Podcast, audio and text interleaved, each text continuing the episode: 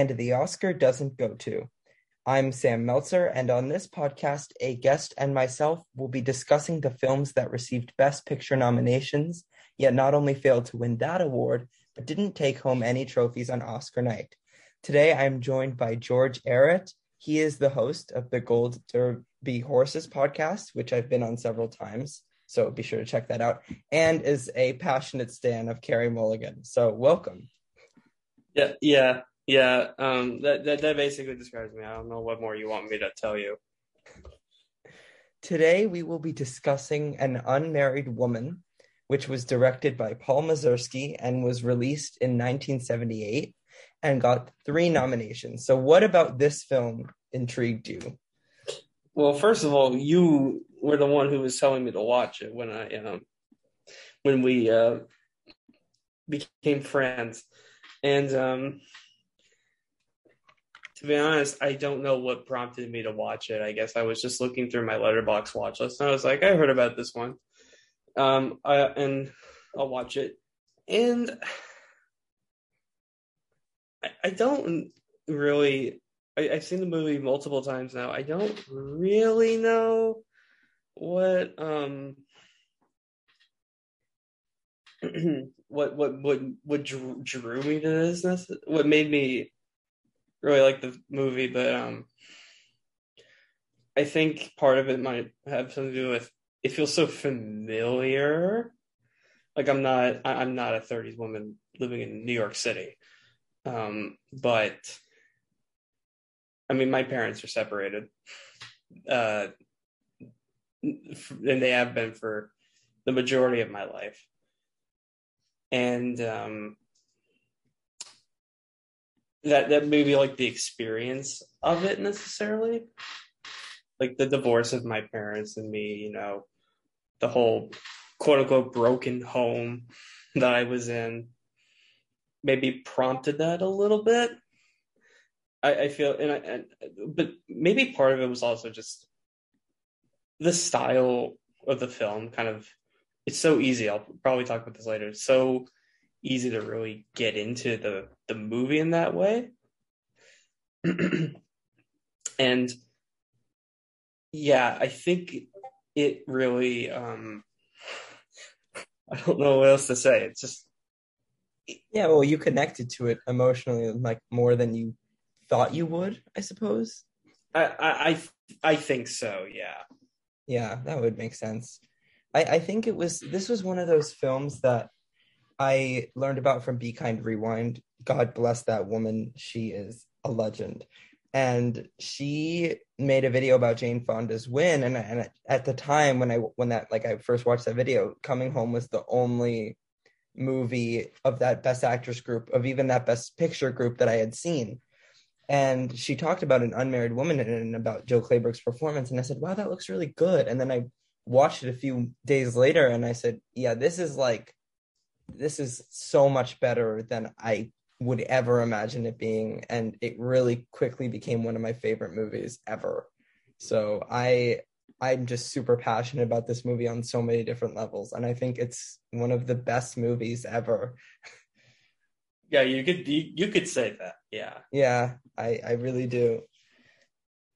So, starting up with the setup, it starts off as a couple scenes that are sort of an introduction between Erica, our lead, played by Jill Clayburgh, and her husband, Martin, played by Michael Murphy. They have this smart ass of a daughter named Patty and have been married for many years. Erica runs an art gallery downtown, and Martin is a successful businessman. You have a few scenes where introducing herself, and obviously, you have that iconic ballet moment and she lives in this fancy uptown Manhattan apartment. And, and you have these scenes establishing the family relationship between her, her daughter, and husband, like at breakfast or after a night out, and scenes with Erica's group of female friends who she has meals with. So these aren't like long or tedious scenes, but they express her nature, like what she's like as a woman in a very immediate sense. And then the big draw of the story is that her husband confesses to her that he's been having an affair with another woman and is in love with her. So then they separate. So, uh, regarding the setup, what did you like or dislike about it?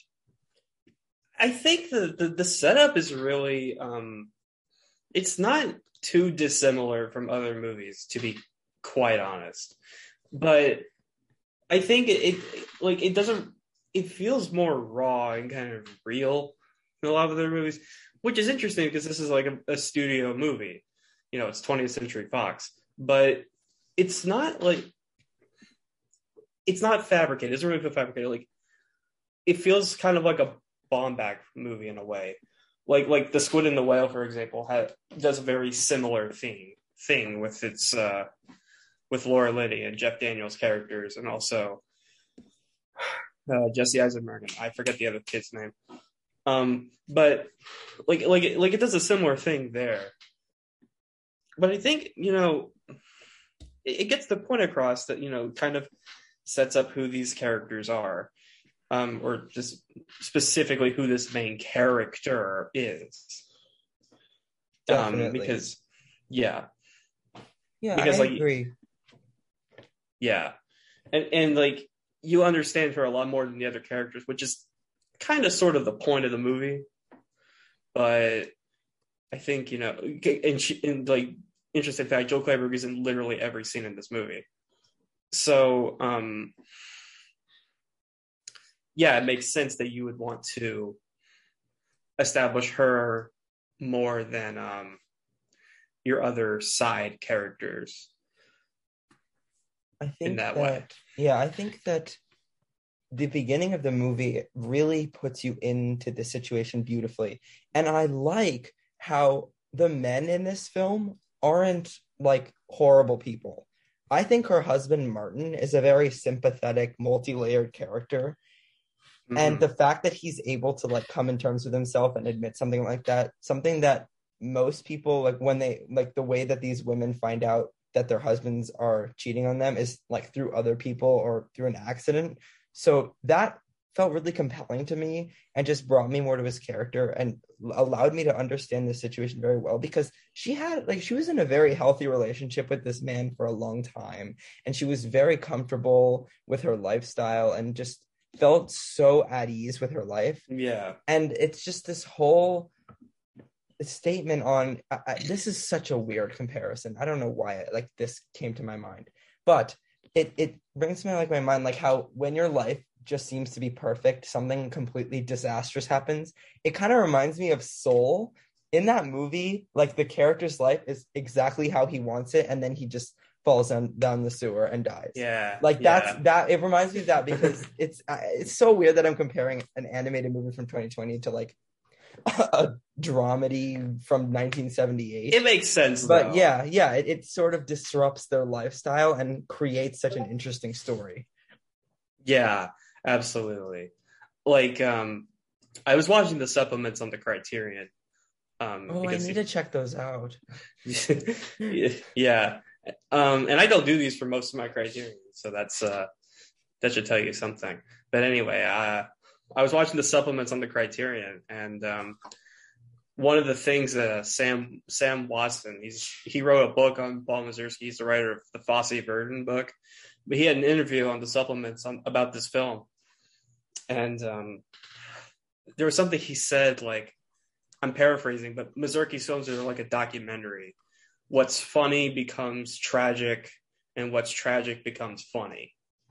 And I think that does set the mood for this entire movie. I wouldn't go so far as to call it a comedy, but like I guess it's a comedy same with like Marriage Story is a comedy, where like there's comedic light moments, but there's also very dramatic and kind of heavy moments as well. That's why I'm surprised that so many people consider Harry and Tonto a comedy because it with, with regards to the tone of it and like the musical aspects it feels similar. Obviously like it's the same writer director so that makes sense. But harry and tonto is a really sad movie. It has a lot of fun moments. It's very easygoing. Mm-hmm. it's light. But if you think about it it's about a man who's aging and is trying to like he, he has his building torn down that he raised his family in and is coming to realize like that he's right lonely and has like a dead like she, she, her his wife died, and you realize that this is not a happy story. But what Mazursky does so well is make it real in a lighthearted way. With what Harry and Tonto does so well is that it doesn't talk about the ending, it talks about a stopping point and becoming satisfied with yourself at that stopping. And I think an unmarried woman differs from that because it talks about change and all these aspects of identity crisis and having to make a new path in your life, but it mostly focuses on the positive aspects of that, which is something you normally don't see in these type of divorce, marriage, relationship dramas. hmm exactly. Um, I, I mean, I would consider Harry and Tonto more of a comedy than this movie. Yeah, yeah, that I But- agree with. but like, no, you, you hit it. You hit the nail on the head there. Like, it's it, it's a sad movie through and through. There's just you know very light moments, and I think you know, I mean, there's filmmakers that do that. Like you know, Mazursky, I think is kind of like the Noah Baumbach of his time, or the Mike Mills of his time. I think Mike Mills is actually a great comparison. Yeah, because like Definitely. 20th century women is very much in that style of um, funny but sad sad but funny and like you know i think 20th century women is some it's not similar to this movie at all it, I guess it's, it's not really similar to the the style of, of Mike Mills is similar to Paul Mazursky. I, I don't know why I'm stumbling over my words. I'm very sorry, but yeah, he um, tells these like relationship, family oriented dramas with a sense of comedic timing and a sense of Mhm. heart rather than just throwing you into this depressing circle with no hope. yeah, and it's not like all movies that do that are bad. No, definitely not. We'll get into some movies like that later on this on this episode, but Uh-huh. yeah, I see what you're saying. I mean, it's not like um I I don't know. This is going to be a very weird comparison, but like the the film uh, Yi Yi, I don't know. I, I know Sam hasn't seen it. But, Ah, like- yeah, put me to shame again for not watching that. I, I have to. It looks so good. Uh, but like um the movie um is very like it kind of starts very light-hearted. Like the the opening scene is at a wedding. But like, you know, there's these all these moments in the movie like, you know, one of the characters is dying and you know, her daughter has to kind of reconcile with that. And there's just, you know, a man is kind of dealing with his past in a way. Um and th- there's all these other things, you know. And then in, intertwined with that, you have this the young boy who's kind of discovering his life in Taipei, and then you know the young girl, and even with them, there's some really shocking moments there as well. And I'm not going to compare Edward Yang to Paul Mazursky because I think they're working with two very different sensibilities and styles. But in that way, it reminds me of that. Hmm. Nice comparison. I don't. I, I literally can't say anything about it since I haven't seen Yi Yi, but I do. I do understand what you're saying. If yeah, yeah, yeah. if I, without knowledge of that movie at all, I, I think I understand. Yeah, yeah, yeah. and and just the way that Paul Mazursky specifically directs this film, it, it isn't the first time I watched it, I was like, okay, this is about the script, this is about Jill Clayburgh. But the more I watch it, the more I recognize how smart he is with the techniques that he's using in order to capture New York City.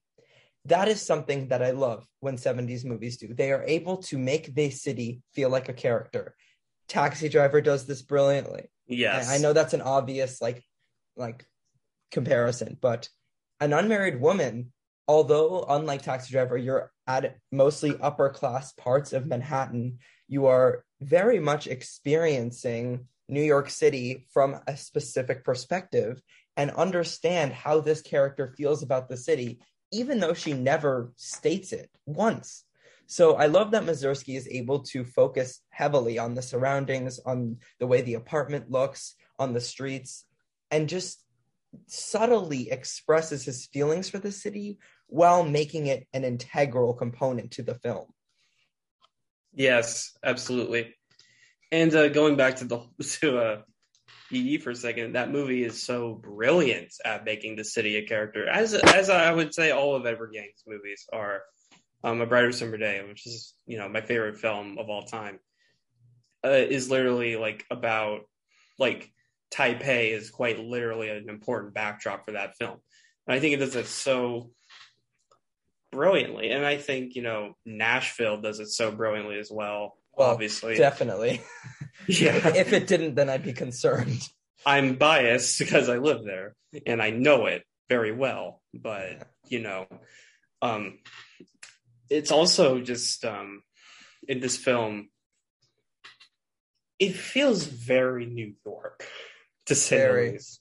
And very, Very. 70s. Yes, And that is Um, always a good thing. But like it feels very similar to New York movies now, uh, in a weird way. And like I've never even been to New York City, but you can just kind of feel the energy of it in a way. Yeah, And, I like- mean the the place in the beginning of the film where Jill Clayburgh and her husband are running, and then he steps in dog shit and all that.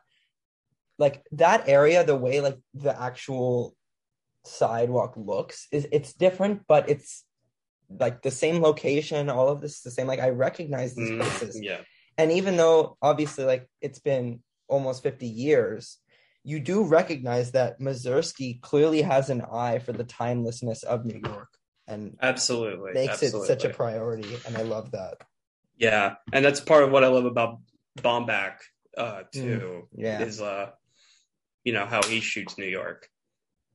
Yeah francis ha does a similar thing Yeah, yeah, yeah.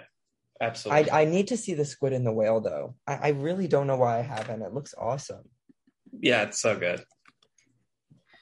would you say that uh this is your favorite film that takes place in new york city I guess by default, like I have a top 100 list, but it's very well. Well, I have Taxi Driver above it, so I don't. I don't know.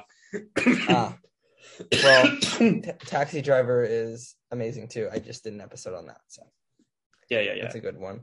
I think I think probably for me, I can't really think of I mean network I also love. Yeah, Network is one. is is great. Harry and Tonto kind of takes place in New York City. Marty, I love Marty. That takes place Inside in New York Llewyn City. Davis. I Inside mean, Llewyn Davis is a good half one. half in New York, but you know, you get what I'm saying. Yeah, exactly. I think that you know, just New York is such a cinematic place. It Mhm. really, I mean, it work. It always works. Yeah. Oh, and the King of Comedy. I just saw that on the Oh list. yeah, too. well that's that's great. yeah, yeah, yeah.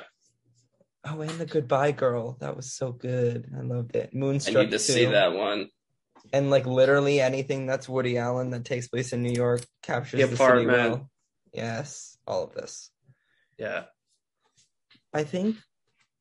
Well, a- after that happens, after the breakup, what I like as well is is how the film introduces uh Luca Lisa Lucas as Patty, because I think she's a re- like one of the best teenagers I've seen in a movie because the way she's portrayed is so smart ass, so ahead of yourself, but also so authentic. And Lisa Lucas, I don't know why she didn't like get cast that much in movies because she's wonderful in the role. I Yeah, she's really good. she was really good. She's always enjoyable to watch. There are like the argument scene after, you know, Erica kicks her boyfriend Phil out of that out of the apartment. Like that argument scene, it was just so brilliant. How Yeah. she's like, how she's like, I'm sorry, I can't be your father, and then she's like, then just be my mother. Like I love that moment. That Uh-huh. just felt so authentic and so well done. And even though my parents aren't separated, just I related to it. I could understand how real it felt. Uh, subtle moments like that just make me recognize how brilliant the, and crucial the acting is because Yeah. their delivery and just the whole aura of their performances, it's so believable. And something I also learned from watching the supplements on the Criterion from the same actress is like there was like a scene I I don't remember which scene she was talking about, but there was one scene where she was like supposed to be crying and she was she was crying and she she just couldn't get it out. And then, you know, Paul just said, Hey, um, I don't need the tears, I don't need the tears. And then the next take she just she just started bawling her eyes out. And Huh. like and, there would be, you know, she was also talking about in that scene you just mentioned, um, like Jill like slapped her and she was mad, Mhm. and they just kept that take, or or Paul was like, do it again, and they kept they did it again, like, and he kept the take.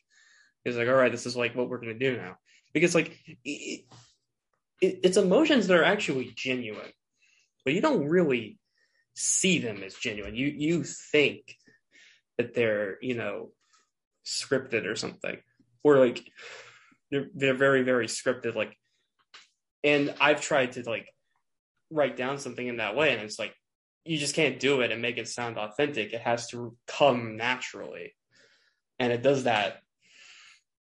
Like explaining that makes like, oh well, that makes sense. Mhm. I think the most authentic moments you get in film, some of the most authentic moments, are ones that are not rehearsed and are quote unquote bloopers Absolutely. or accidents because they aren't trying to follow a script or a director. They just do their own thing and they end up working really well. And and that definitely just Hundred percent. it's just such a distinct pattern. You always recognize like, wow, I, I realized like that felt so real. I relate to that. And then you learn, oh, it wasn't even in the script. So it's so interesting to see how things like that play out. Yeah, yeah, uh, yeah. I, I think I, I, we're definitely going to get into this later. I, I'm not going to say specifically because I don't want to root it, but there is another film from this year that we'll get into when we talk about the Oscars that I think I love. I love the movie so much. But there are times where the characters' emotions do feel forced. And in this film, I didn't feel that once. Yeah, I mean, you watch a lot of these movies, and you know when it comes down to it, it's like, okay, this this is a little much. This is a little much. You know, I mean, it's it's difficult to get a movie with all just real natural moments, and this really this one really feels like one. It's like you know, I I don't know what direct comparison to make. I suppose Marriage Story, which I mean, I know you have your takes on, but um, I don't I don't hate the movie. I just I, Yeah, I've yeah, yeah. always thought that people disregarded Kramer versus Kramer when in comparison to it. And I, I just don't respond positively to that. And and I like Adam Driver in it a lot. I think he's terrific. And maybe I need to rewatch it because I really haven't seen it since 2019.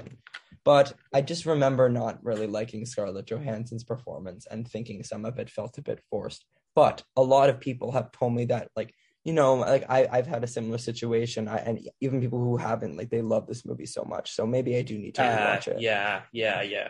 But like you know, and granted, like this is not a very like similar movie in terms of its story, but like there, No, no, no, no. it's just like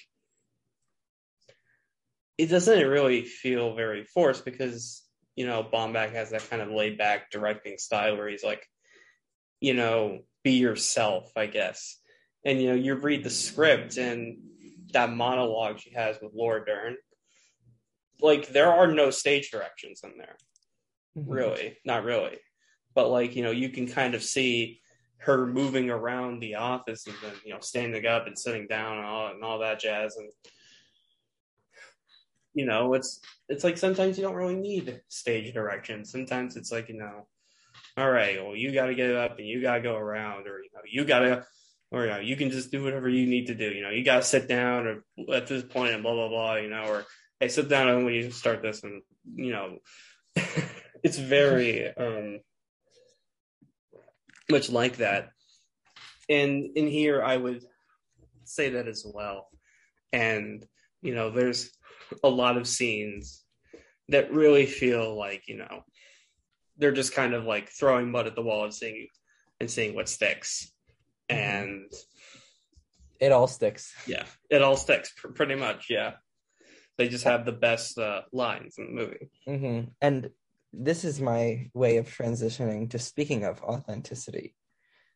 I this is a big statement, but I'm willing to say this.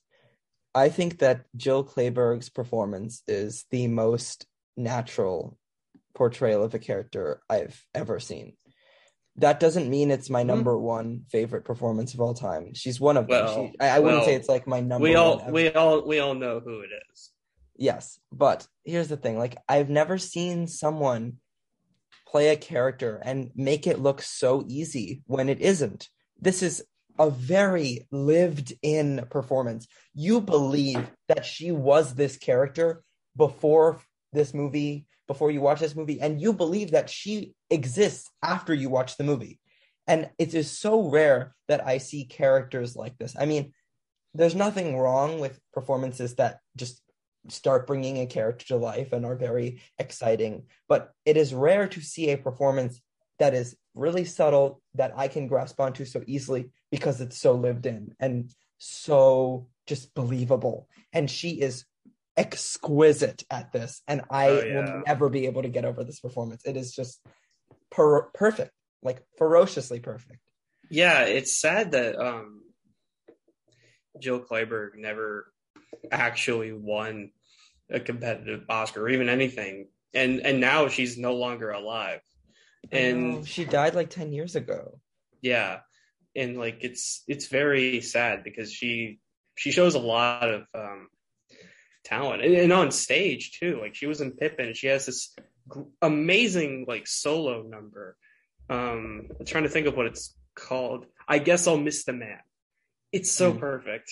Yeah, yeah, I've seen that. Yeah. She, yeah, she's really good in it. She has this magical possession over the way the script writes this character. She understands the tone of the movie the second it begins, and you believe, like, like as I said, you just think this character exists and has existed. Yeah. It's um it feels like you you would go around and you would be like, I know her or I know him. that kind of that kind of shit. Yeah. Would you say that like this is your favorite or one of your favorite performances of that decade? Because I I've come to realize I think it's my favorite performance of that decade, at least with regards to the best actress category. I mean, that is that's a very difficult question because there's well, I mean there's so many like like it's what it's the, the reason I object to saying this is the greatest movie of all time is because Well, there isn't one. yeah, there's no way to really objectively measure that. And like Yeah. the same would go for performances. I can say, okay, well, you know, um, so and so gives my favorite performance in so and so film. Um, but you know, someone else is gonna say, well, I like uh, this person and that person. You know, I mean, I have my um, I have a certain amount of takes in regards to my favorite performances of each year. But Mhm. like I understand that like not everyone's going to hold that view. Yeah, I think that, you know, I have my number one performance of all time, but other than that, it's just completely loose. I don't think I can rank.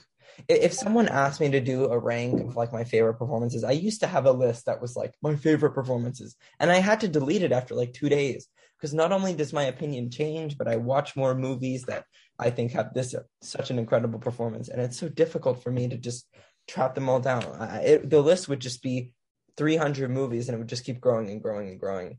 So it is Yeah, yeah, difficult to say, but I, I'm just speaking on the best actress category of this decade. I think Jill Clayburgh is probably my favorite. It's tough, but she's probably my favorite. That is very yeah. Yeah, yeah, yeah. And I think in terms of nominees, this might be like the best decade for it, or at least top three. Well, I'll have to get on that one. Yeah. She is just, she's so extraordinary. She really Yeah. is able to communicate what this character has to offer within every moment. Absolutely. I agree. Yeah, well, do you have a favorite scene? I know it's hard. There are so hmm. many. The scene I always think of is the scene in the taxi cab Oh, because that's just so anxiety inducing. And like I have a weird thing for anxiety inducing movies just in general. I mean, if you go on my go to like my f- favorite movie of each year list, That's like the definition of anxiety inducing for like seven out of ten of the ones in the past decade. And I mean, it's true. Promising Young Woman, Parasite, Phantom Thread, extremely anxiety inducing films. Even even Burning, but um. Yeah. I, I like how it's just so kind of claustrophobic and like it kind of starts off kind of normal and awkward but then it gets more sinister with this this random ass dude that she met just like an hour ago And how then- she doesn't even want to ha- have him in the taxi cab, and then he just hops in the last second. yeah it's very just uncomfortable you know And as I said, like the she because she, her performance is so good, you're in her headspace so deeply that you feel exactly how she feels when he tries to lean in and kiss her, and she's just filled with rage and shock. Yeah it's just so Ooh, yeah I would say similarly, I, I don't know if anxiety inducing is the right word, but a scene that kind of got me a little stressed out and worried was the scene where uh, Patty meets um Patty meets her new boyfriend Saul. by Alan Bates, Saul, yeah. And just like that whole dinner table scene where oh yeah you can tell that Patty is clearly upset because her father isn't around anymore and she realizes that she actually loves her father and how awkward it is for Saul and how awkward it is for Erica. Just this whole situation it just it's awkwardly funny it's yeah. so I don't even know I didn't even think I didn't even think it was funny. I thought it was funny when she was like do you have any weed on you? Like do you drink? Like that was funny. Like she was just being such a Yeah. smart ass and trying to act so adult and she was like can I have some wine but I thought it was I thought it was so stressful and just uncomfortable for me to watch this conversation at the table because it's so relatable you understand this teenage perspective and the adult perspective that is just as difficult when all three of these characters are so three-dimensional and have such distinct situations that come together in such a distinct and natural way Yeah, that's uh, that that that scene. I mean, yeah, I agree. It's not anxiety inducing, no, but like it is very, very like it, it's very awkward, you can tell, like you know, it's kind of uncomfortable, and you know, blah blah blah and stuff. And that scene's interesting because you know, again, I find out by watching the supplements, you know, anytime the there's an opportunity for characters to eat, like Mazursky will have the characters eating the scene because it kind of takes their mind off of acting a little bit more, and it gets the more raw emotions out. And Mm, uh, yeah yeah, yeah, yeah. I would say my favorite scene, I mean, not my favorite scene, like my favorite moment. Everyone is just going to roll their eyes so far back that they will, that their eyes will just never be normal again. Oh But- boy. But the scene where Erica and all her mom friends are like sitting on her bed and in her room and are Oh, talking yeah. about like comparing classic actresses to modern actresses. And I think it's so funny how one of her friends is like Jane Fonda's overrated the same year that J- Jane Fonda beat Taylor for the Oscar. Exactly. Oh And and like they were talking about like Katharine Hepburn and Bette Davis will never compare to Barbra Streisand and Jane Fonda. And I think it's so funny. It's like they reached into my head and like got an ideal conversation that I would just love to see in any movie. And it perfectly just encapsulates this feeling of these middle-aged women coming together. And then it just quickly evolves into this conversation about like self-doubt and reconciliation and existentialism. And even though it's a bit jarring from like a conversational perspective, it, Yeah, it was yeah. weirdly funny when her friend just started crying and was like, I could write a book about this. Like, oh, and, and it's, it's so funny because, and then like the daughter comes in is like, I think the dominant culture right now is bisexual. And all these mom friends are just like in Erica's life. And you realize that they're such good friends and they have these such these fun conversations. Well, I can also relate to them. So that was just wonderful. Amazing. Yeah. Yeah, I mean, Oh. This I, I think that's the only time that a best actress nominee has talked about their fellow best actress nominee in a movie ever. Like I think it might be. Maybe. Unless I, I don't think this is the case, but in have you seen In and Out with Joan Cusack? No. like a lot of that movie is centered around the Academy Awards. Maybe they mentioned one of the fellow nominees, but I really doubt it. That would be the only other time I can imagine something like that happening. But just the fact that it happens in this movie works perfectly. Yeah. Yeah. Great. Great. and what do you think about Saul? Saul. Um I mean he seems like a nice guy. I don't want to say nice. A good nice guy. guy. Nice guy. yeah, no. Um he's a good guy. He seems like Yeah. a you know a good person. He doesn't want to like hurt or anything. Like he's also just very centered on his work. which is not a bad thing. No. But like, you know, when you're watching the movie, you're like, oh, come on, dude. come on, man. Like, I mean, I mean, and that's just in the moment of the movie. Now, and eventually, she, you know, you know, let, lets him go, um, off to off to that, and, oh, and like they're still fine. But like, I mean, we also don't know what happens after, um, the movie happens. I think part of her, part of Erica is afraid that another Martin situation would happen again. I, I don't, I don't, I don't know if that's like real. I don't know if she was afraid about another Martin situation happening. I just think she came to a realization that men are not going to solve her problems and that she is a woman who relies on independence. Mm-hmm. I doubt if I agree with just with my belief that this character will exist forever and ever. I don't think she'll ever get remarried or stay in a strong relationship with a man again. Her daughter and her have a interesting relationship. She has a job, she has friends. She doesn't need a man. And and I love that this movie really develops her realization about that without making the men look bad, which is something I really appreciated. Yeah, yeah. It, it's just um, this is a very kind of simple way. hmm It's such a little detail, but it communicates so strongly. Yeah, yeah. A lot of very subtle kind of instances. Yeah, it after her husband leaves her, she has to discover this new path. And while it has some bumps at at, at beginning, it, it's so hopeful and freeing and almost cathartic. I feel like we're going around in circles now. What happened? I feel like we're going around in circles now. Yeah, maybe. Any other scenes you'd like to talk about? Uh, as far as other scenes go, the only other thing I want to mention that I learned from again from watching the supplements, the scene in the the China the Chinese restaurant, right? Oh yeah. The guy who was um playing her friend's uh boyfriend or whatever. That's Paul Mazursky.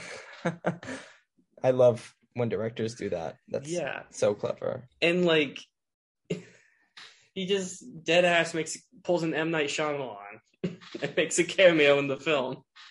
He makes know- a I don't know why- Tarantino. He makes a Tarantino, but doesn't say the N word. I don't know why I said M Night Shyamalan. Hitchcock, Hitchcock. Hitchcock. There you go. There you go. I would say for me, a really like noticeable aspect of this movie is the score. Yeah, It is. It is just so. it's, it's great. it's so good. It Yes, uh, it also captures the tone flawlessly, but it's weirdly like I listen to it a lot. Like I found the track on YouTube and like I put that on when I'm like on a walk or something. I think it's so beautiful and just the way it combines saxophone with violin is really smart and Yeah. matches the energy that the film has going for it. And I think the fact that the Academy didn't like realized to nominate that they didn't nominate the score for Harry and Tonto either. Like I don't understand what's up with that. Both of them have such wonderful music scores that and really Bill just set the emotion. Bill Conti for both like he they- won for Rocky too. Two years before this movie came out, he won for Rocky. like I don't understand how you can make that like oh I don't think he did win for Rocky. Did he? Did he not? Um, I could look that He up. wasn't nominated for Rocky. Oh well, I, maybe I feel- because maybe because it wasn't original entirely.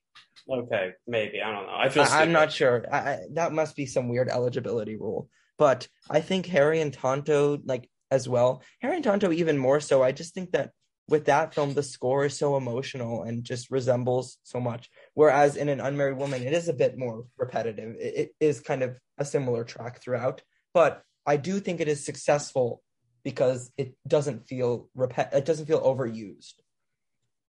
Yes, I agree. Yeah, I mean, it, it's repetitive. There's a very similar like, melody throughout, and a lot of movie scores have that. You know, but it it it just fits, as you said, fits the tone of the movie so well, and it like it's it also doesn't um come in at an inappropriate time.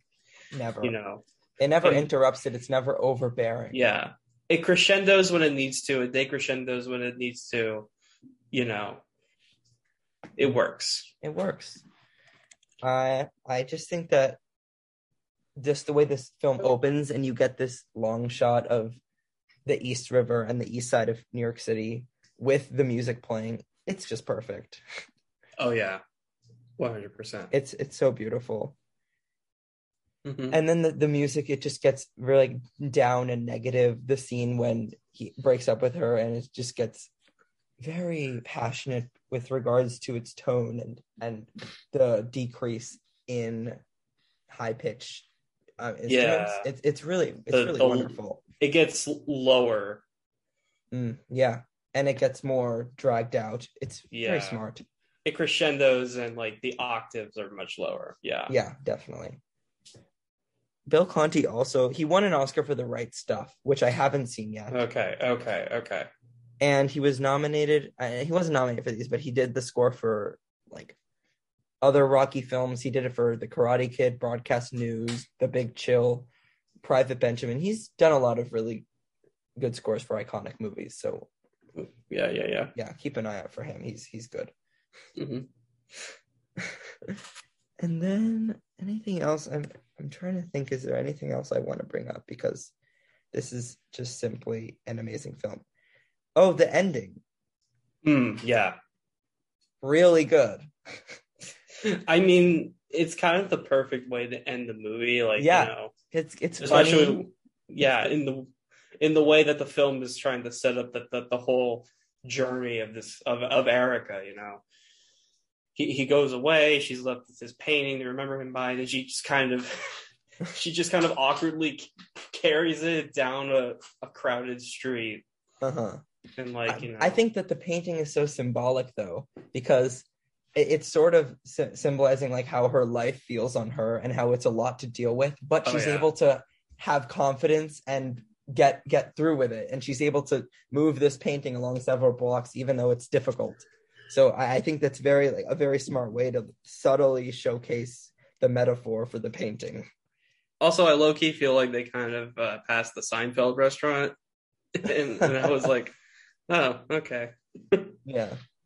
I did not see that but i don't know if it was. Again i haven't been to new york so. And I haven't watched much of Seinfeld. The only one I've really seen is the one where Elaine hated the English patient and lost her job, her friends, her boyfriend, and didn't get food at a restaurant because she didn't like the English patient. Watch that episode. It's brilliant. I didn't know that was an episode. I have Yeah. to, I, I guess I have to watch that now. But I It haven't was seen the I haven't seen the so- English patient. Funny. You don't even need to. Just know that it's a boring, slow movie that takes place in the desert, and then you'd be fine. Okay. Yeah. The opposite of Dune, I guess. sure, you could you could say that. I, I think, yeah, just an unmarried woman, so well paced, so beautiful, so perfectly acted. Oh, Yes. there is one thing that I I don't like about it. Can you guess what it is? If you can't, then I don't want to. I don't want to make it. Uh, I don't I, the, I'm kind of shocked that you even said that to begin with. Okay, it's very little. It really didn't bother me, but the scene where Ma- Martin admits to her that he's with another woman, the way that Michael Murphy cries in that scene just did not feel natural. Eh. You know what I mean? It just doesn't feel real. It, it, it kind of looked like he was constipated. Yeah, I can see that. and he was just trying really hard to cry. I don't know. It, it, it isn't that big. He wasn't awful. It just it didn't feel so real to me, especially since everything else did. This kind of lifetime original type crying. He's just like, I'm in love with her. and I was like, okay, okay, I'll, I'll calm down. Otherwise, though, it's just so perfect. So that that was like Yeah, the yeah. one thing I wrote down that I was like, "Mm, something I don't love, but everything else I do. So we're we're good. Okay, okay, okay. But yeah. Would do you have any final remarks, or would you like to move on to the questions? I don't have anything. No, I can't. I can't think of anything. Okay, so our first question is from Dylan. He asks, "Do you think the title has a deeper meaning?" Mm, I mean, I think we kind of established that she's, you know, kind of realized, oh, she doesn't need men in her life, you know, Mhm. and she doesn't need to be married. I, I think, I think that's kind of, kind of it, unless I'm missing something there, which I guess is possible. Yeah, I said I said I don't think it has a deeper meaning at all. It's a very simple title. She's a woman who becomes unmarried, and the story is focused around her character's development and how that, like the arc that showcases how her loneliness turns into independence. It isn't. I mean, it's just trying to get to the point. An unmarried woman makes sense. she is one, and there's no other way. There's no other way to put this. She's just an Yeah. unmarried woman. There's there's no It's deeper just- meaning to it. It's very simple, yeah. Yeah. And then Dylan also asks, how does this compare to other movies that deal with life after divorce? Hmm. Trying to think, like, I mean, there's movies like, you know, during divorce. Yeah, I just maybe just divorce movies in general. Well, I mean, the best comparison I get I could probably make is Marriage Story, and I made that comparison a couple of times. I think they're both like very similar in how raw and natural they are, for sure. And I've compared Baumbach to Mazursky um already. Would you say it's your I'm- favorite? Probably, yeah. Yeah. Uh, I think you know. There's also scenes from Marriage, the both the Ingmar Bergman one and the the the new one on HBO. Mhm. Um, I don't. Th- I think they they don't feel Mazursky esque in like style, but they are like similarly very raw and um, emotional. Obviously, the the original scenes from Marriage is very Eurocentric. Um, but Mhm. yeah, you you get the idea. Uh-huh. I think it's my favorite. Second place, though, very strong second place is Kramer versus Kramer. I really I still love haven't seen it. it's so good. It's one of my favorites too. It's really, really beautiful. But yeah, it's the best. I mean, for me at least, I prefer it to Kramer and Marriage Story, just with regards to, like this center of movies. But yeah, I don't Yeah. have much. I don't have much to add on that. Mhm. And then final question from Dylan: If you ranked all the '70s movies that you've seen, where would this film go? I think we can just say roughly because I could never rank all the '70s I- movies I've seen. I don't fucking know. I guess I can look on my top 100 again. I, I guess this would rank like two or three if I'm looking. At yeah. I, I think it would be in my top three, definitely. yeah. Nashville and Network, I, I'd say are, Oh. are up there as well. Well, this would kind of be fourth because all that jazz, Nashville, Taxi Driver. Yeah. Yeah, I, I would. Yeah, I'd say, I, Unmarried Woman is up there with like Nashville and Network. Cabaret is amazing. This is Yes. just me rambling about seventies movies, but it's definitely top three, if not top five. hmm Yeah. Okay, and then Mr. Gaga asks, "Do you think Jill Clayburgh was the presumed winner by most people at the time?" I, I assume this is what we say for the um the uh Oscars discussion, right? Or I guess we can answer it now. This is uh, the Oscars discussion is more so us saying whether we think it deserved to win in that category Okay, uh, okay. compared to the Well, movies. Well, I have kind of two answers to this. So there's this thing you sent me of like a bunch of like collection of predictions at the time. And if I'm kind of going off that and other predictions I saw, no, she wasn't the predicted winner. Although before all that started, there were a lot of people, granted, a lot of people who really liked the film, who were saying she's going to win. Roger Ebert, for example, Oh yeah. went, on his show. Great, it was his number one movie of the year. But he went on his show and he's like, and he told Gene Siskel, "Hey, write this down. Jill Clayburgh is going to win uh, Best Actress." Oh my god, I wish she was right. And like, there's other people as well, but like Roger Ebert's the most notable one. Yeah. Um I I don't think she was the presumed winner. I think she was like a close second if it came to the actual ballots.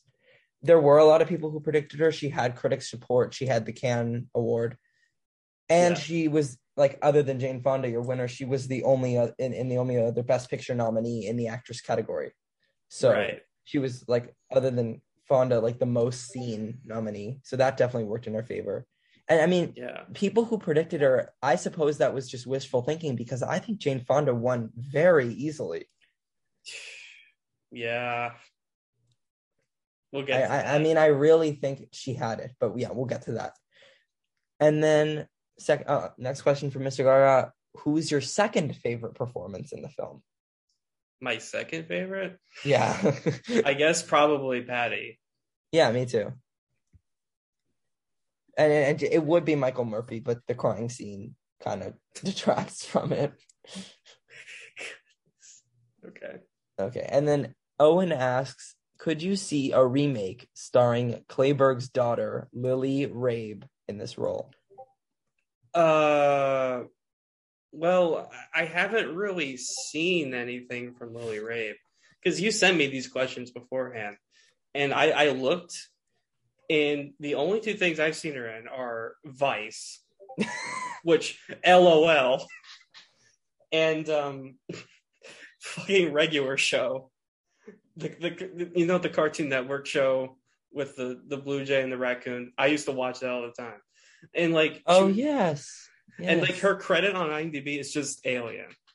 Oh, she's probably not in it much. Yeah, episode. Well, I've seen, I mean, I think I've seen some American Horror Story with her, but my answer is no.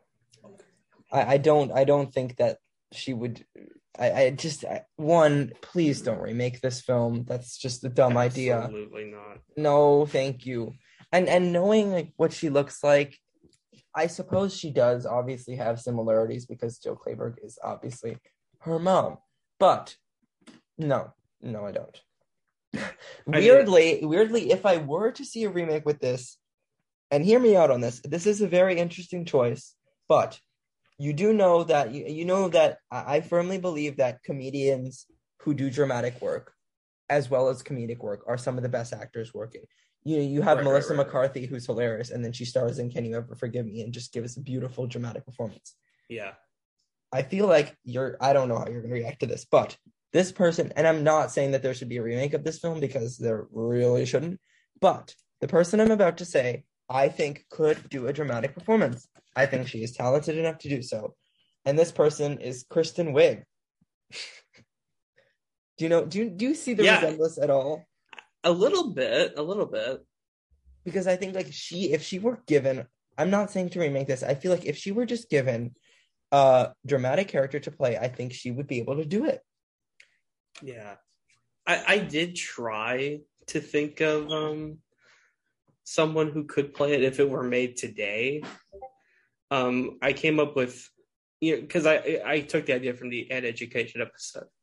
And um one if you're gonna roll your eyes at this. Oh, no. Carey. Of course. Uh, I put down Kate Winslet because I was like, eh, maybe. I put down. Uh, Julianne Moore. I did not put down Julianne Moore. I'm trying to think of her name. Jeon Do Yeon, uh, a South Korean actress who was in the movie Secret Sunshine from the director of Burning. Ah. She won the same uh, Cannes Actress Award that Jill Clayburgh did. Fun fact. ah And interesting. uh, Secret Sunshine is a brutal movie. I, I, I it, it's not it's much more emotionally heavy than this, but if like you were gonna say someone could do it, I could see her. And then I also wrote down Maggie Cheung, who's in a lot of uh, Wong Kar Hmm. Wai's movies, including uh, In the Mood for Love. is Yeah. you know I'm a fan of East Asian cinema. If you couldn't tell, Yeah. Yeah, but just and from us, don't make a remake. And I don't think I don't think there will be one. no, this movie's not popular to get one. yeah. Okay, and then our question from Zeta Short. Do you think it's do you also find it strange that divorce movies became a profitable genre in the late 70s? Maybe a little bit, yeah. Yeah. I don't think it's just divorce movies. I think it's just more troubled relationships. But it's Breakup odd. I mean, Yeah. they they're still around today, obviously. Yeah. But it was just so popular. I mean, within this year specifically, there were so many. Yeah. In the best actress category within the 70s, just a lot of women who are in bad relationships. Yeah. Okay. But okay, this is an interesting question. Gabe asks, why didn't Jill Clayburgh have a bigger career? Well, I mean, I said earlier she did uh, stage, and her stage career is, you know, really strong. And she had um, TV stuff. Why didn't she have a big film career? Is probably because you know she wasn't a very bankable star, and um, an- another thing is uh, when women turn forty in Hollywood, that's a sign that you know, Nope. Bye. yeah. Unless, you're like Viola Davis or Meryl Streep. Bye. You're done. or Frances McDormand. Or Frances McDormand. Like, good luck. Here's the thing. It, like if if you look at the best actress category in 1962, people freaked that there were two women over the age of 50 in that category. Like there were people who were thought it was Why? insane. Like first of all, Bette Davis and Katharine Hepburn are magnificent actresses. Why are you complaining that they're in the category? I just it was just so like people weren't used to that. But my reasoning for why she didn't have a bigger film career at least was that she sort of got typecast. Although it was popular and gave her a best actress nomination the following year. Starting Over is a considerably weaker movie than An Unmarried Woman. And I mean, I know some people like it, but I fucking hated that movie. I thought it was terrible. And after that, I just got, I suppose, one, she didn't get many film opportunities as a whole, but she was just placed in shitty rom coms. And she was so fit to play Erica. And it was just such an amazing movie. She was given her magnum opus and the role of a lifetime. But unfortunately, wasn't propelled, at least with regards to film, to getting a movie like this or even close to this ever again. Which is kind of sad. Yeah, that that that's that's tragic. That is very tragic. Because I mean I don't, I don't know if you've seen Starting Over, but if you watch it, you just realize I haven't seen it. don't, unless you're really interested in like Best Actress of the '70s. Don't. I okay. think I just think she she's good in it. She is very definitely the best part, but you do realize that she's working with a much weaker script and isn't given the same opportunity, which sucks. yeah, it really sucks. Yeah.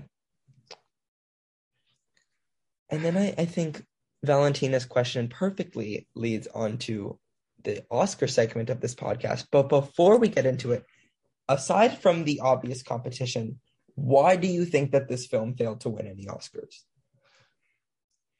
Well, I think the movie it kind of suffered from coming out way too early. But coming came out- home, coming home came out in February. Oh, did it? Okay. Yeah, Well, yeah. it came out too early and it wasn't like pushed hard enough. It's Mm. probably the type of movie that came out and it wasn't really intended for the Academy. And it's easier to have that type of success now. You know, Get Out came out in February and you know that movie won screenplay. Um I, I mean this doesn't really count, but Promising Young Woman was supposed to come out in April. That also won screenplay Mhm. and you know it's it's Black Panther. I mean, it's easier to do that now when you have social media. But like in the '70s, if you don't have a strong campaign backing you, you're you're kind of toast. And I'm honestly shocked this movie got nominated at the end of the day. It must have just Yeah, me You- too. it must have just had that that much hype. Either that or the other contenders were just weak. Here's the thing. I mean, I do think that the other contenders were weak. Sadly, I think that, well, and we'll get into this later. I do think that this was last to win. I think it had the lowest chance. And it was the lowest grossing film in terms of box office of all the Best Picture nominees that year, which means that I suppose less people saw it. Also, like the majority of the people who watch this movie live in New York. Like it, that's where it did the best. That's where it made the majority of its profit. So Yeah. that that maybe did not help its chances. And also, and you know, I, I mean, I think that it was a little, I mean, the director nomination not happening, iffy. It It, was probably wasn't going to happen anyway. You know, sadly. it's the director's branch. You know, they they didn't. sadly. They snubbed Bradley Cooper for Paweł Pawlikowski. That is snobby. yeah, I think it may be too small of a movie. uh, yeah. Yeah. Like this is the type of movie that would do extraordinarily well at the Indie Spirits if it came out today. Oh my God, Jill Clayburgh Indie Spirit Award. She Oh, would have. Oh, oh. Oh. and Oh my It- God. if Coming Home didn't qualify for Indie Spirits, there would be no contest. It wouldn't. It wouldn't because it wasn't an indie movie. Yeah, yeah. So there would be no contest. And I don't think I don't even think an unmarried woman is an indie movie. I just think that it feels smaller compared to these Yeah. other movies. Yeah, I'm just saying it's the type of movie that would compete at the Indie Spirits. Yeah, and it would dominate. Yeah. And that leads us to Valentina's question. How would you rank the movie among the other nominees for Best Original Screenplay? Do you think The Deer Hunter came close second, or do you think that competition was tougher? So the nominees were, alongside An Unmarried Woman and The Deer Hunter, Autumn Sonata and Interiors, and the winner was Coming Home. So Did- what Deer Hunter thoughts? was wait, Deer Hunter was original? yeah, I thought it was adapted. I don't know. no, it was original, which is a little odd. Okay. Uh well this is like I haven't seen all of them, but like of the ones I, I think you like- have seen all of them. Have I? Uh, well, I, I think I think this is definitely like the best. Like it's not Close. it's not even really like a contest. No, yeah. It's like well, Autumn Sonata is is a pretty perfect movie. it's it's excellent. I agree. But uh, its screenplay is not exactly what I think of when I think of how great that movie is. It's like oh, the performances, Ingmar Bergman's directing, that kind of that kind of stuff. But this one, like, I mean, it's the most honest. It has the most thematically rich characters, and it's so, yeah, Yeah. I mean, I, I think that The Deer Hunter was probably second place, just basing it off of the Best Picture win. But an, Yeah. uh, the, an Unmarried Woman is definitely my choice. If I were to rank them, I'd say my favorite is An Unmarried Woman, and then just completely basing it off of the script. Maybe Interiors is my runner-up, interiors. followed followed by Autumn Sonata, then The Deer Hunter, and then Coming Home. Uh, oh, okay. So I have seen all of them. Never mind. Yeah, Um, good good category though. uh, like coming home winning is sus. It's so dumb. Oh my Ugh. goodness. Coming home is so annoying. It just like It's- its its presence annoys me. Yeah. Yeah. Um, but yeah, you'd give an unmarried woman the win. What would your ranking be? Uh, let's see. Woman, Sonata, Interiors, Deer Hunter, Coming Home. I guess. Yeah, yeah. I mean, it's a good category. Obviously, like coming home in terms of its script makes sense. Like even though I prefer the Deer Hunter, it just makes sense because that's the Deer Hunter is more focused on directing and its scope, whereas coming home isn't isn't really about that. So I, I do understand that, and just aside from the Deer Hunter, it was the biggest contender. It was probably the runner-up in picture, but I, I just don't get the hype for it when it came out. It really isn't much. It's yeah. It's just not that good. It's not. uh, do you want to do picture or actress last? Oh, I don't know.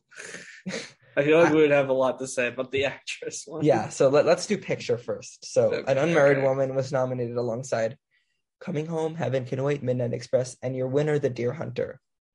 Okay. Um here's the thing. I don't think the Deer Hunter is an undeserving win by any means. I think I think it is a very good movie.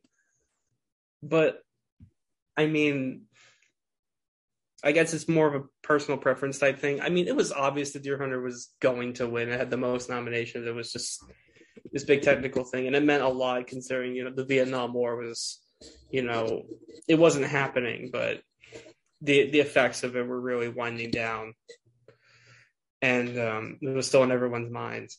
So like, I think it makes sense, and I don't think it's undeserved, but I think in comparison to this movie, it's really like. Like this, like this film is very is just better. Yeah, I guess you could say that. And it is agree. it is hard to compare them, considering that you know they're two very different films. I, and I get that, but you know, I I, I I I do. I'm not like if this movie had won like screenplay and actress and Deer Hunter won Best Picture, it's like oh okay that's fine. Here's the thing. Heaven Can Wait got the same amount of nominations as The Deer Hunter. And on that little predicting thing I sent you, most people predicted Heaven Can Wait to win Best Picture, which is so weird to me because that movie is just, it's fine. I don't think it's bad, but it's just so not serious. It's so weird. And it's not, I don't think it's bad. Again, it's not, it's fine. But it's so weird to me that that is a big Oscar contender because it says so little, it does so little. It's just a little funny 70s movie that resembles its time very well and it has like a hot star in it, whatever. But I, I don't understand why something like that would be taken so seriously as a contender to win Best Picture. It was just decent. Yeah. Yeah, it's like fine, it's whatever. It's it's cute. It's a cute movie. But considering that it, it was against the Deer Hunter, which if you look back at, like obviously the Deer Hunter won. That's that makes so much sense. People at Yeah. the time didn't didn't realize that. Like reminds me of uh, I don't know if you knew this, but you would think that Robert De Niro winning for The Godfather 2 is like Yeah. Oh, so you've told obvious. me. You've told me about this Yeah. before. But he was an upset. Wait, who was expected to win? Fred Astaire for The Towering Inferno. Oh, okay. Yeah. Uh Vivien Leigh winning for Gone with the Wind. Not not that expected. Yeah, is- I which watched is- Be Kind Rewind's video. I mean, so weird. So you look at this and you realize now the Deer Hunter is the biggest of these. It is the most remembered. Obviously it won, but at the time people were like, Heaven Can Wait can win. It's probably going to, and Coming Home could even win. I, So so weird. I yeah, I, I wonder how many people are gonna look back at like Parasite, and be like, "Oh, Parasite had to be obvious, right?" It was like, "Oh, wait, 1917 was predicted to win." Yeah, that it- it's odd. But yeah, Yeah. an unmarried woman is clearly my favorite. I don't, I don't know if I, I'd say the Deer Hunter's undeserving because it just makes so much sense. But I don't love it. I know a lot of people I, really. I love get it. I get it. I, I think it's very uneven. I don't think it's well paced in any way. I don't think it's able to flesh its characters out in correct ways that I was able to appreciate. Do I get it? Its win? Do I get its technicalities? Of course, but it isn't something I'd watch again. It's fine. yeah, yeah. An Unmarried Woman's my favorite. And I just think this is such a bad group of movies, aside from an unmarried woman. Like the, the other four are just fine to me. So it's so far ahead of all of them. I mean, yeah, you could have put in Autumn Sonata or you know Days of Heaven, which you know, Or interiors. Like there are so many better movies that you could put Yeah. in this category. yeah, yeah, yeah. An unmarried woman, though, like as I said, like it was never going to win. If it won, that would be it wouldn't make sense. It would be shocking, but pretty incredible. It would be very high on my best picture rank. I think it just needed more support. It only had three nominations as well. So it Yeah. never would have made sense. But would I give it the win? Of course. Yeah, there was no way it was ever going to win. It would be like if you predicted Mank to win this year. Oh my Just- god. Trial. Some people actually did that too. Oh, I know. I know. Ay, ay, ay. Do you think that an unmarried woman losing had anything to do with Kramer versus Kramer doing so big against a Vietnam no, movie? no, no. Yeah. I I don't. know. it came out a whole year after. I really don't think so. And I also think that Kramer versus Kramer was more of a family film. I know you haven't seen it, but it, it feels more laid back. It's less adult, is what I'm trying to get at. Because like it, there's a big perspective of a child from it, so it's very different. It's more mainstream. I and, see, Apo- and. Apocalypse Now had a lot of controversy, so yeah, that's a that's a whole other podcast episode. Yeah. But I actually think that that year, every Best Picture nominee. Oh my God, this stupid ambulance outside. Dude. Uh, Not stupid ambulance. I don't. People are in pain right now, but it's so loud. Anyways, I think that that year I have no movies to talk about. So Yeah. Yeah, and it sucks that The Unmarried Woman is the only movie this year that was Oscar-less of the Best Picture lineup. Yikes. And that transitions us to Best Actress. Here we go. Jill Clayburgh was nominated alongside Ingrid Bergman in Autumn Sonata, Ellen Burstyn in Same Time Next Year, Geraldine Page in Interiors, and your winner, Jane Fonda in Coming Home. So before I get into this, I just want to say that there have been countless videos, podcasts about this. So it is maybe going to feel a bit repetitive. But that being said, go for it. So, um, we had planned the Gold Derby Horses crew at, at doing a 1978 retrospective. And the only reason I wanted to do it was to rant about this. Uh, backstory. and now and now this is kind of our little Yeah. retrospective. So yeah this is like an excuse but like if you saw if you listen to the gold derby horses if you know me if you you know paid attention to sam's intro um i was not happy with frances mcdormand winning over Carey this year Ooh, me neither. um, I think she gave, Carey gave the best performance of 2020. I even put her over Anthony Hopkins and The Father, and I understand that that take is spicier than uh, a ghost pepper or Buffalo Wild Wings blazing sauce. But you know what? I don't really care. Um, that being said, I think Jill losing is worse. I And I, I say that for two reasons. First of all, the competition here is considerably stronger than last year's. Not that the the performances are bad. I actually think all of them are good. But the thing is, is like Viola Davis is the only one that kind of holds a candle to Carey. And I didn't even think this at first. Originally, I was higher on Frances. Um, I still like her performance in the film Mm. in, in Nomadland. Um, fine, Here's my problem. but she makes the same facial expression in every scene. Yeah, okay, yeah. That's mean- that's I mean that She's not robotic, but no, but she makes the same expression. yeah, no. And I think a lot of that is probably because of Chloe Zhao as well. Yeah, and, it's also not the type of performance that ever wins. It's so I, I don't care about that. I don't really care about that, you know. You're just mad that that Miss Carey didn't win, and I Well, am too. But I mean, c- continuing the competition, like Vanessa Kirby's great, but the movie's not great. Same and- with and- Andra Day. Yeah, Like- Andra Day. I mean, she's good in the movie, just fine. It's just the movie sucks.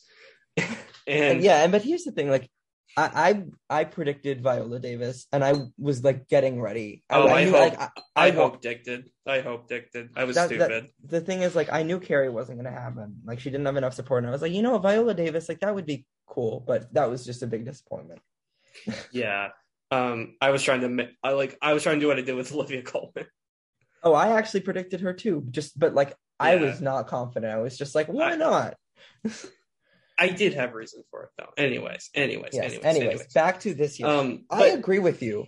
I think that this Best Actress race, three of these performances, Jill, Ingrid, and Geraldine, are Yeah. some of my favorites ever. yes, they're they're they're all fantastic. I have not seen Same Time Next Year, but I do Don't. like Ellen Burstyn. Don't Is watch it bad? It's so bad, and she's the worst of this of this lineup. So don't watch it. It's Okay. it's it's it's also like And a play. Like the movie is literally a play. Yeah. It is so theatrical and just the dialogue is painfully overwritten and it's not charming. It's not authentic. She's fine. She's Yeah. she's okay. yeah, I mean, yeah. Burstyn is a very good actress, but it's just not a good movie, and she's definitely my least favorite. But we can just just but like for now. I mean, and then Jane Fonda wins here, and she's just she she is robotic in this movie. she like kind the- of is. The only thing that was really worse about Frances's win this year is that it was an upset. This was expected. This was like I would have predicted her. Like there were people who were predicting, you know, Jill just like out of hope. But Jane Fonda, this is the type of performance, and it was also just like comeback political from yeah, the whole the narrative yeah, was strong. Yes, it was strong. And also coming home, as I said, did better. And Jane Fonda, this is the type of performance that wins Golden Globe Critics' Choice SAG BAFTA. Like that, that like that would have made Yeah. sense. She It, it it wasn't. No one was surprised. She probably won by a lot. And even Yeah. though it it is sad that Jill didn't get her moment, one Jill, Jane Fonda's speech was so good, like so good. Like that's one of the best speeches ever. yeah. I just Okay. loved I, I mean I love Jane Fonda so much. And it was so expected. Like Frances wasn't upset, like that was annoying. But with Jane, it is annoying that she beat three of my favorite performances ever and that it was a, a Yeah. kind of robotic bland performance in a, in a not great movie. But Yeah. at least it was expected and at least she cared. And and she and you know, she said in an interview, like, I'm gonna win. Like I'm so happy. I deserve this. And I and I, I appreciate when actors do that because they are celebrating their work. And a lot of actors, like when they win Oscars, they're so surprised and like, oh my God, like I'm not deserving. Like, I don't know what happened. This she was like on top of it. Like reminds me of Kate Winslet at the Emmys. Kate Winslet, like she knew that she wanted to win and, and she thinks she deserved it. And I and I really respect that when actors actors actually Yeah. are humble but but grateful and you and you could tell that jane fonda cared about it and knew she was going to win so i i I, Yeah. I do respect her for those reasons that being Yeah. said i don't think it's deserved Uh, not at all. And then the second reason I think it's worse, Promising a Woman did win screenplay. It did. And it probably won by a lot. You know, I know people were kind of, you know, oh, uh, there's support for trial. Trial can happen. I was like, yeah, there's no way that's happening. It's done. It's done so. And it was the first award of the fucking night.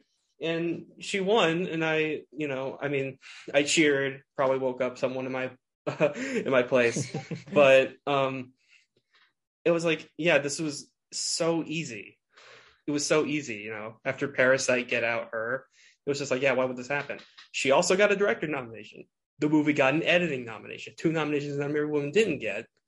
Yeah. and also this movie had won no oscars at the end of the day. And did and it was last place in picture where promising young woman was probably third. I mean i would say second but that's a different conversation for a different day. Um second or third. It was really it was higher than where an unmarried woman was probably last. Yes. It's like, you know, that's just the way it was, you know. Mhm. Like Emerald Fennell is an Oscar winner. You can't say that about Paul Mazursky, who unfortunately is also dead. and and it and- sucks it sucks that he wasn't because he wrote just such beautiful scripts Yeah. like even though I, I love Chinatown and I think it deserved original screenplay, I wouldn't have been too mad if Harry and Tonto won. I know a lot of people would, especially considering Well, the I think more- backlash about Best Actor. But I- I, mean, Yeah, I, I think I it's just a beautiful say. movie, and and I love it. yeah. It, it makes sense. But like, I mean, you have these considerable talents here, like, you know, Ingrid Bergman, well, she's not as good as Liv Ullmann. Which Is- which is odd that Liv Ullmann wasn't. I mean, this was Ingrid's last performance. She's wonderful. She's riveting. That's probably why. that's pro- that's probably why. But Liv Ullmann, I mean, if she were nominated, she'd she'd easily be my runner up to Jill. She's my runner up for the whole year. I mean, she is yeah, she's striking in that she's movie. she's in, she's amazing. Yeah. Yeah, Ingrid is Um, amazing too. Like no disrespect, yeah, she's yeah, that's also was- absolutely stellar. That's what I was trying to say. Yeah, and then Geraldine Page. I didn't. I didn't really click with interiors very much. I don't click much with Woody Allen in general outside Annie Hall. Mhm. But um, she was great. She was really great. She probably should have been supporting, where she could she could have That's easily the won. thing. Here's here's here's the thing with that. Geraldine is probably like more of a supporting. Her character is the most important in the film, but she's only in it for 20 minutes, so I don't I, I don't know if it's very justified. If she had been nominated supporting, I, I mean I said this on my episode with James where we talked about some Oscar races, but if she had been supporting, I thought about this train that Geraldine wins supporting for interiors. Maggie Smith doesn't have a second Oscar. That's fine. She already won. She already had a Best Actress Oscar, which is even better. She doesn't win for California Suite. Geraldine Page wins for interiors. Then Whoopi Goldberg wins for The Color Purple over Geraldine Page in 1985. Then Annette Bening wins for The Grifters and has an Oscar. So it's it's a you whole train. There you go. Like There like- you go. There you go. so you mean I do wish Geraldine had campaigned in supporting. She would easily have won. She is, Yeah. but that being said, she is mesmerizing. She's The- great. The church scene, whew, Yeah. like, oh my god, like she was striking. She was so ferocious, so memorable. Every time she's on screen, I mean, 20 minutes, like she does not like she is so memorable. She is so commanding in every sense. She makes those 20 minutes the best 20 minutes Absolutely. pro- my what I was saying earlier about like how an unmarried woman like makes its makes characters also authentic with their emotional states.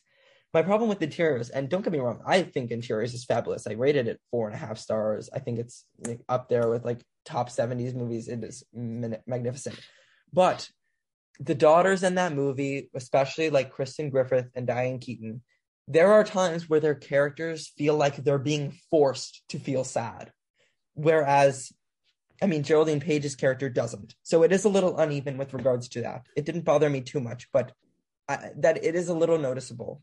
And and Yeah. maybe that, that detracts interiors a little bit. Other than that, I think interiors is flawless.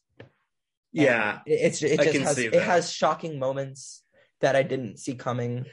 And maybe it is a little bit of a copy of Ing- Ingmar Bergman and Woody Allen is attempting to do that, but I do think it is original and I think it's successful in, in like most of its aspects. And Geraldine is perfect. Yeah, I, I mean, I get, I get why people like it. I just, I, I mean, I'm just not a Woody Allen person. Yeah, and that, that's that's probably why.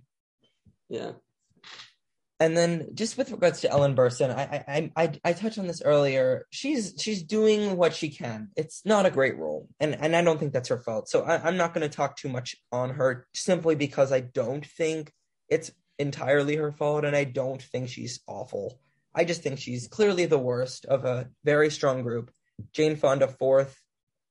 Ooh, I I struggle between Bergman and Page. I'm gonna have to say Page at third for now. Second Bergman, first Clayburgh. But very good lineup. The three I of them are very strong. I think that would, that would probably be my exact ranking. Yeah. But if Liv Ullmann was nominated, I mean, Yeah, Liv Ullmann, Jamie Lee Curtis could have been nominated too for Halloween. I know they don't go for like you know horror performances, you know, but like she was really good. she was. And ha- I think you love this movie. It's called Girlfriends. Have you seen it? I've heard of it. Yeah, the lead actress in that was really, really good too. So I, I think it's overall strong year. Jane Fonda's win again makes sense, but I don't like it. Yeah, it's, it's like the, the best thing you can possibly say about it. Yeah, I mean, and also just Jane Fonda Fonda's such a likable person, so I can't get too mad.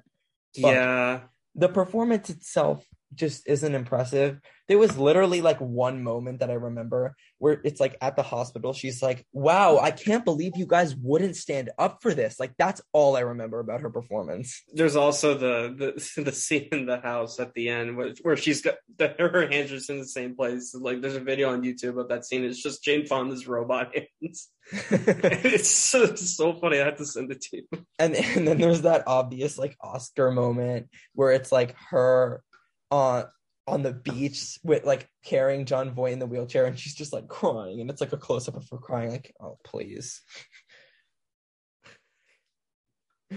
Uh, I just I think they're it's just not a great film. Yeah, So, evidently, I'm, I'm not too happy about it. Jane Fonda, though, I mean, she does have such great performances. I really like, you know, her performances in The China Syndrome and They Shoot Horses, Don't They, and Klute. So, Yeah. nothing against her. She's great, but not not the type of movie that I would say is worth rewarding for Best Actress. yeah, I agree. And and the the whole political situation she got in anyway was was complete bullshit. And I have um I have sympathy for for her in that way. Like Yeah, Yeah. exactly. you know, like She was dealing with a lot. yeah, but she's probably like the most political actor. Or like it, it's like involved in politics. I can't think of another actress that has done as much as her. Yeah, which is commendable. yeah. So but again jill clayburgh easily should have won this. Yeah, absolutely. so i think we're in agreement that we definitely give an unmarried woman a win in all three categories it was nominated for Yeah, this this might be a, a hotter take but i would actually give paul mazursky the win for director if he were nominated Hmm. Hmm. Hmm. Hmm. Okay. Um, I typically have the this rule where um the best movie of the year is the best director movie of the year. Um, I have expressed that my personal preference in director this year is Emerald Fennell as opposed to Chloe Zhao. I don't know about this one. I think I might have to put the cap on that. I might have to vote for Michael Cimino there because what ab- what about Ingrid Ing- ingmar bergman Yeah, he would be worthy too. But I, I don't know. I I might have to put the cap on Mazursky there. oh Yeah, I'm sorry, buddy. i would also give the score the win That would be a good. That would be a good one. That would be a good one. I don't remember what one score, but you know, midnight express which i don't remember the score of it was all right. And uh, yeah, I think that's it for nominations. But yeah, win in all three of its categories, like easily. Yeah, yeah, yeah. Uh, George, where do you have any more comments? Anything? I can't really think of any. No, no, no, no. Okay, so where can people find you? Um, well, I am. I have a Instagram account, George Watching Filmes. I am on Letterboxd. Uh, you you can also find my podcast, The Gold Derby Horses. I did not come up with that name. Um, on Spotify, Apple Podcasts, Anchor.fm. We have an Instagram page. We barely use it, but um, you can check that out if you are interested in uh, meme oriented Oscar predictions. and uh, yeah, there you go. Well, I am Sam the Parasite on Twitter and Sam Meltzer on Letterboxd. Please review and rate this podcast on whatever podcast service you use. Thank you all for listening. New episodes every Friday. Bye.